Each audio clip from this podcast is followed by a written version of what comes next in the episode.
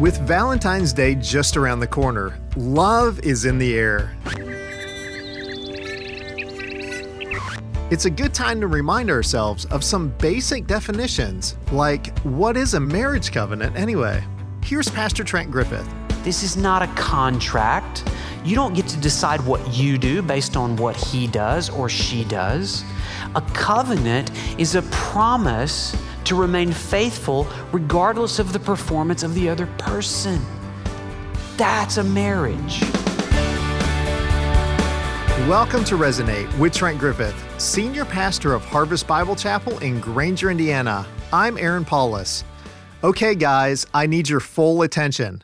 Don't forget Valentine's Day coming up on Thursday. And if you're a man, I can guarantee that your lady will appreciate whatever thoughtful thing you do to make her day special. And it works the other way around too, ladies. You know, the longer I'm married, the easier it is to take my wife for granted, and I don't want that to happen. So that's why some solid biblical reminders on the value of marriage are good for all of us to hear. Pastor Trent is in the middle of a series on Resonate called Marriage is Obsolete and other modern marriage myths. Let's listen together. I want to invite you to open your Bibles to the book of Malachi. You say, Where is that? Find Matthew and go backwards a few page. Malachi is the last book in the Old Testament.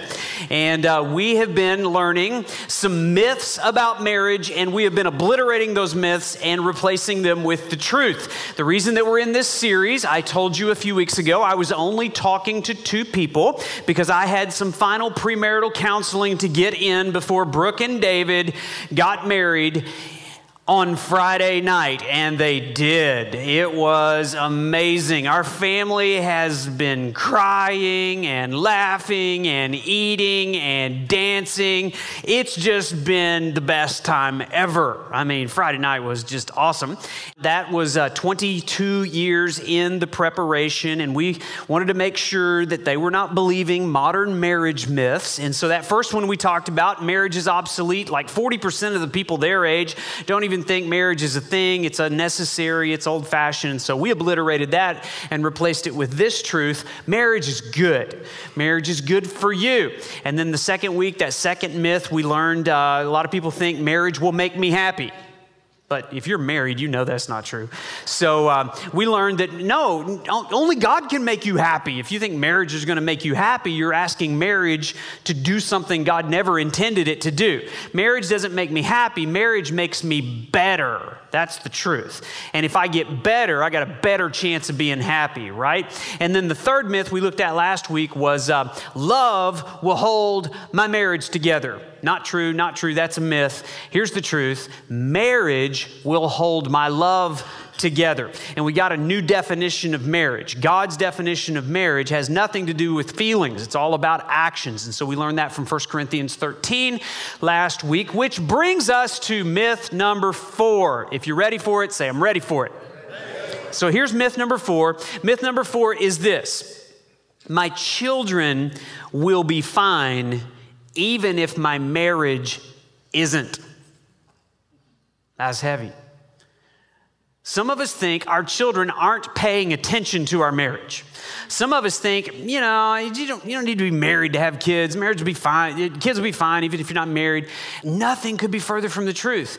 Here's the truth the truth is this the health of my marriage greatly impacts the health of my children. Now, let me just say at the beginning here I am looking into faces that tell me there's a lot of brokenness and damage and history and regret. And if I'd known what I know now, I wouldn't have done what I did then. I recognize all that. And I want to remind you before we dive into this that this is a place of grace. God welcomes your brokenness. If you will humble yourself and bring all those broken pieces of, of broken marriages and broken relationships and broken parenting, you bring all of that to Jesus. In the gospel, you get a fresh start, new beginning, boundless grace, unlimited mercy, all because of what Christ did for us on the cross. And so do not go out of here feeling condemned, if you will bring all of your brokenness to Jesus, that's a great place to start. I'm looking into faces that, that used to be broken. He brought all that brokenness about marriage and relationships, and I'm looking at some incredible, incredible stories of grace. But you have to humble yourself. You have to put yourself under the authority of God's word. What we're about to do is look at God's original design. The reality is, my children will either be drawn to marriage based on what they've seen in my marriage or they will withdraw from marriage based on what they see in my marriage. The people that are cheering the loudest for your marriage to work are your children. But when mom and dad fail to have an intimate, permanent, durable marriage, the ones that suffer the most are the next generation when we believe that marriage is obsolete, men and women become dads and moms without becoming husbands and wives. And as a result, boys and girls fail to want to have anything to do with becoming husbands and wives. Do you see the problem? That's what happens when a culture thinks marriage is obsolete. So we are replacing it with the truth here. We're going to summarize those comments in about three points. But have you been paying attention to the news? Before we even open the Bible to replace the myth, we know this instinctively that children shouldn't be separated from parents. Is that an obvious truth? There's been a lot of attention to what's been going on on the southern border uh, in the immigration policy. And yet, have you noticed the silence with regard to what parents voluntarily do? To separate a child from their biological mother and father? There's been silence on that. I was reading um, an article from the Washington Post. The headline of this particular article was this it says, What separation from parents does to children. Now, this article was written as a critique on U.S. immigration policy, but I want you to listen through the ears of marriage and parenting. This is what they say Research on child parent separation is driving pediatricians, psychologists, and other health experts to vehemently oppose the Trump administration's new border crossing policy, which has separated more than 2,000 immigrant children from their parents in recent weeks.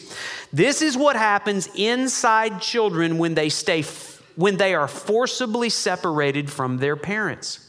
Their heart rate goes up. The body releases a flood of stress hormones, such as cortisol and adrenaline.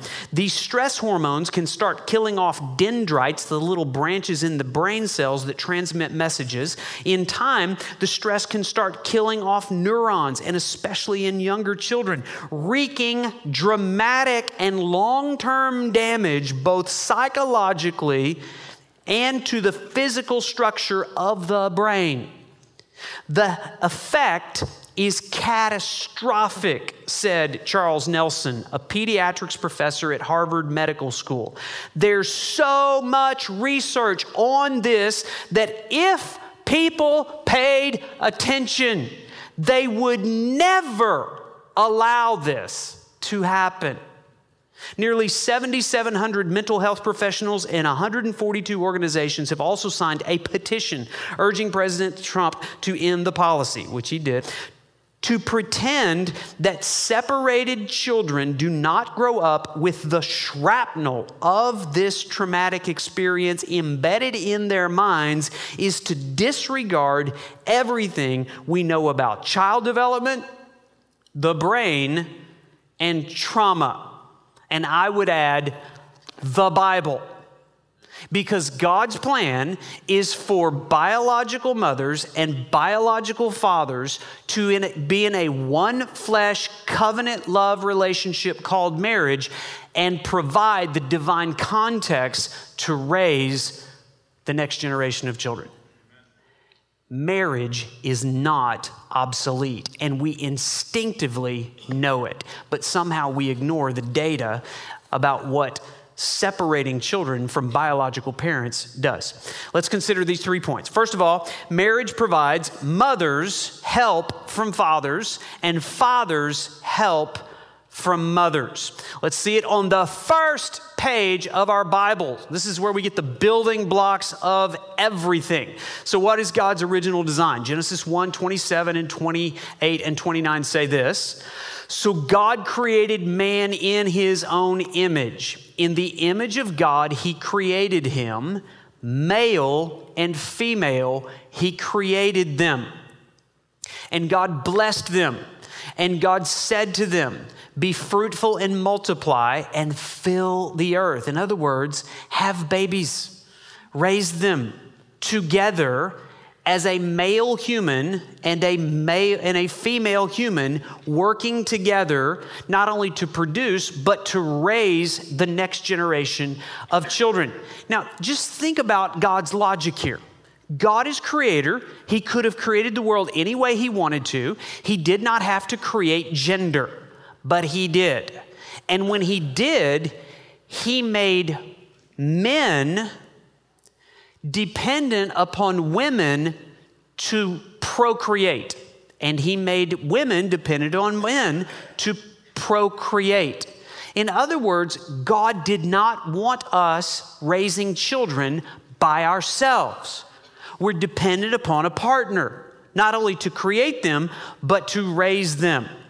In other words, God created the first team sport called parenting, okay? God did not design men to raise children without women or women to raise children without men. You've seen our family. Andrea and I have these five children. We have four biological children, and then when the two oldest ones left, we decided we got way too much room in this house, and we got nothing else going on. So let's just add um, another child to the mix. And so now we have five. Now, when Brooke arrived, 1996, we could double team her, right? But then when Zach arrived 13 months later, now we had to switch to a man to man defense, right? And then a little while later, Allie showed up. Now you got to switch to a zone defense because you are outnumbered. Okay, so it's like we got one that's on the loose because we can only take care of two at a time in the man to man thing. So you, you have a, a zone defense. And then Leah showed up. Now you got to switch to a prevent defense. That's the only thing that works at that point. And then after that, you just keep throwing them in there. It's all prevent defense. But the truth is, God did not design mothers to raise children without fathers or fathers to raise children without mothers. Some of you are single moms and single dads not by choice, and you are courageously raising these children by God's grace, empowered by His Spirit, and that's what the gospel does. Some of you are gospel grandparents, and you're raising your grandchildren because your children haven't. And so there's, there's so much abundant grace for children, and, and there's love in a gospel community where we partner together with friends, acting as surrogate moms and surrogate dads and grandparents, and uh, we need each other. That's the community called church.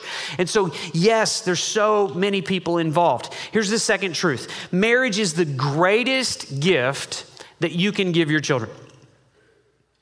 And I want you to see it here from Malachi chapter 2. I ask you to open your Bibles to Malachi 2. If you're there, say, I'm there. Let's begin reading here in verse 13. And before we begin reading, let me set up a little bit. Where are we in the Bible? Okay, we're in the last book of the Old Testament. Here's what's happening in the history of God's people. There was a time when God's people were disobedient. They came under the judgment of God. God allowed an enemy nation to invade Babylon, and he carried captive the children of Israel back to Babylon. For 70 years, they were slaves uh, there in Babylon. Then God raised up a king, set the people free and said they could go return to their homeland in Israel. Now, even though they returned to their the land of God, not all of them returned to the law of God. And not all, of them experienced the favor and the blessing of God because even they were geographically where they were supposed to be, they still weren't spiritually where they were supposed to be. And a lot of them began believing the myth marriage is obsolete. That's the context into which the prophet Malachi addresses the people of God. And we pick up the story in Malachi 2, verse 13. He says, You cover the Lord's altar with tears, with weeping and groaning, because he no longer regards the offering or accepts it with favor from your hand. What were the people sensing? They were sensing like God is not like paying attention to us. God's not blessing us. His presence is so far away. God seems so distant. Why is he withholding favor? Why is he not answering our prayers? Why is he not accepting our offering? And that's what they ask in verse 14. But you say, Why does he not? And he gives the answer because the Lord was witness between you and the wife of your youth. In other words, God's watching your marriage. God's watching how you treat your wife. God's watching how you treat your husband. And God's not happy with the way that you're treating your wife or your husband. And so it says, he was witness between you and the wife of your youth, to whom you have been faithless. Remember those promises you made? For better, for worse, in sickness and health, richer, for poorer, forsaking all others, as long as we both shall live. You remember some of that? Yeah, God thought you were serious about that. That's why he sent along a little poorer and a little sicker to see if you would actually be faithful. And he says, You weren't. And as a result, God has withdrawn his presence. And it goes on, it says, Though she is your companion, your friend, your helper, and your wife by covenant. This is not a contract. You don't get to decide what you do based on what he does or she does. A covenant is a promise to remain faithful regardless of the performance of the other person. That's a marriage. And he says, You've been faithless. So this is what he says in verse 15. Did he, God, not make them one? Remember the male and female thing? Those thems?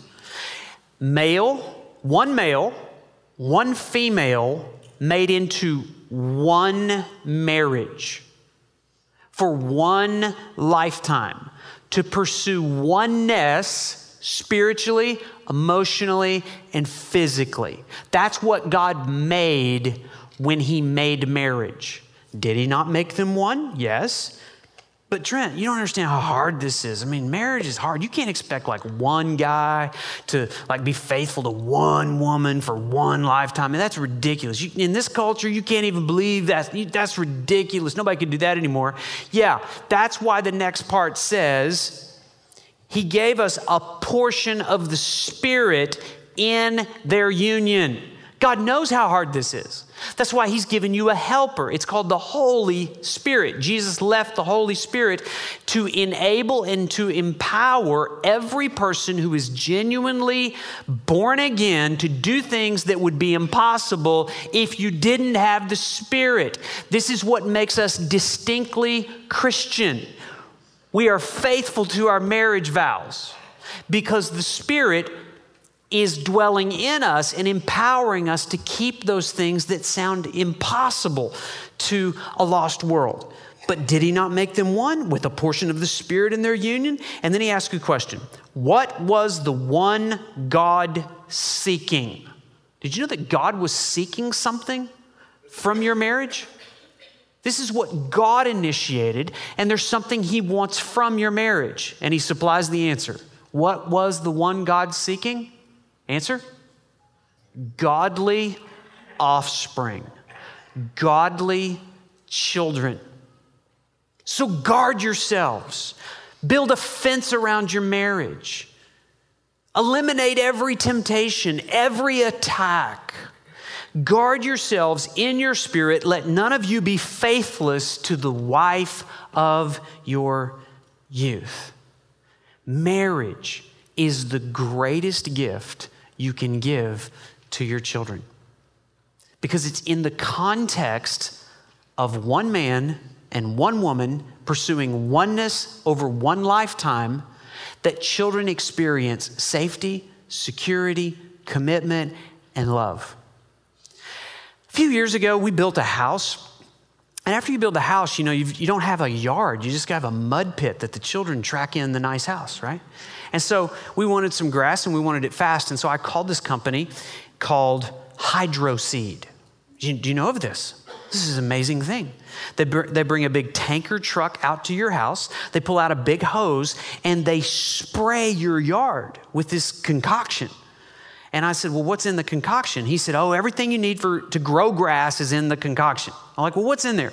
They said, Well, grass seed, fertilizer, peat moss, because it does something to change the acidity in the soil. Great.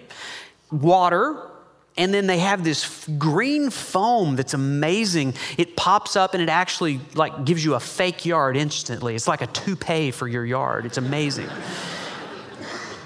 Pretty soon grass is growing. But let me ask you a question. What if they had just left out one ingredient like the seed or the water or the fertilizer you leave out one ingredient no grass. The same is true with children. If you want to grow children, you need all of the ingredients, like a mom and a dad, and love and commitment and security. Now, listen, again, there are so many things. I know you're, some of you are resisting. Well, what if, what if, and what about, and I didn't have, listen, I get it. There's no guarantees, right? Because all of the children are sinners. And there has to be a regenerating of their spirit to have any inclination to do anything that would be godly, right? But God uses the means of grace of a mom and a dad in a committed one flesh, one union relationship to grow great kids. But listen, great parents can produce rotten kids, and rotten parents can produce great kids. There's nothing you can do to guarantee you're going to have godly kids. But there's a few things that you can do to almost ensure that you don't have godly kids. And we have to embrace the gift of marriage. I hear parents sometimes say, I just want my kids to have all the things that I didn't have as a kid. And you're thinking of like a PlayStation and an iPhone. Like, why don't you give them a marriage? You know what they really want? They want you to love their biological mother and their biological father for a lifetime. Why don't you give them that? Here's the third thing marriage provides children a daily example of godly womanhood and godly manhood because they get to see it every day. If you want, you can turn over to 1 Peter chapter 5. I'm going to pull a passage of scripture out of there. And uh, let me just say before I read it, the immediate context of this passage is actually talking about church leadership. It's talking about elders and pastors. But uh, we can apply it very easily to parenting because it uses a, a word shepherding let's read it 1 peter chapter 5 says this verses 2 and 3 shepherd the flock of god that is among you exercising oversight, not under compulsion, but willingly, as God would have you, not for shameful gain, but eagerly, not domineering over those in your charge, but being examples to the flock. I'm sure we have, oh, probably hundreds of different occupations represented in the room. Is there anybody here that, like, your professional occupation is a shepherd? All the shepherds stand up. We have no shepherds here today. The reason we have no shepherds is because we have a lack of sheep in northern Indiana here. Now, back in Bible times, there were a lot of shepherds because there was a lot of sheep. Do you know why there were a lot of sheep? Because there was a lot of sin that had to be atoned for. And as a placeover, God created this system to share a word picture with us that the cost of sin was blood. And so these sheep had to be raised in order to be sacrificed so the blood could be shed, giving us a picture that one day the Lamb of God, Jesus, would lay down his life as the Lamb of God, shed his blood so there wouldn't have to be any more sacrifice. Once for all, he paid the price for sin with his blood. He's the great shepherd and he's the Lamb of God. So we have this wonderful picture of the gospel in this one word, shepherding. But it's also a picture of parenting. Interestingly, he, he turns a noun into a verb shepherd the flock. That's a verb. So, what does a shepherd do? Two things he leads the sheep and he feeds the sheep. What's your job as a parent? To lead and to feed. You lead them away from danger and into righteousness. In, you lead them away from lies and into truth. You lead them away from threats into safety. You feed the sheep, and that's not just talking about, you know, feed them Doritos and taquitos. In other words, it rhyme with Eatos, Cheetos, all, all the best food for children. You, you have to give them spiritual nourishment, feed them the truth of God's word. And so that's what we do as parents. We shepherd this flock that is among us. And notice he says, we don't do it under compulsion. We do our job willingly. We accept the responsibility to lead and to feed these sheep, not because I have to but because I want to, not under compulsion. Then he says we're to do it eagerly, not for shameful gain.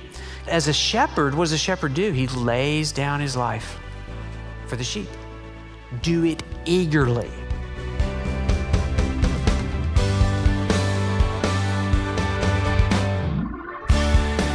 That's a good reminder from Pastor Trent Griffith. As parents, we have certain responsibilities before God in how we raise our children. Have you ever thought of yourself as a shepherd before? And the state of our marriage does affect our kids. We'll hear the conclusion of that message next week, right here on Resonate. And speaking of shepherds, do you have someone watching over your soul? Do you have a spiritual shepherd or shepherds who are overseeing you spiritually? That's what pastors and elders are tasked to do in God's Word. And if you're not currently in a church, then guess what? You're more vulnerable to Satan's attacks. So go to church, and if you don't have one, then why not visit Harvest Bible Chapel? We meet four times on Sunday, so there's bound to be a time that fits your schedule.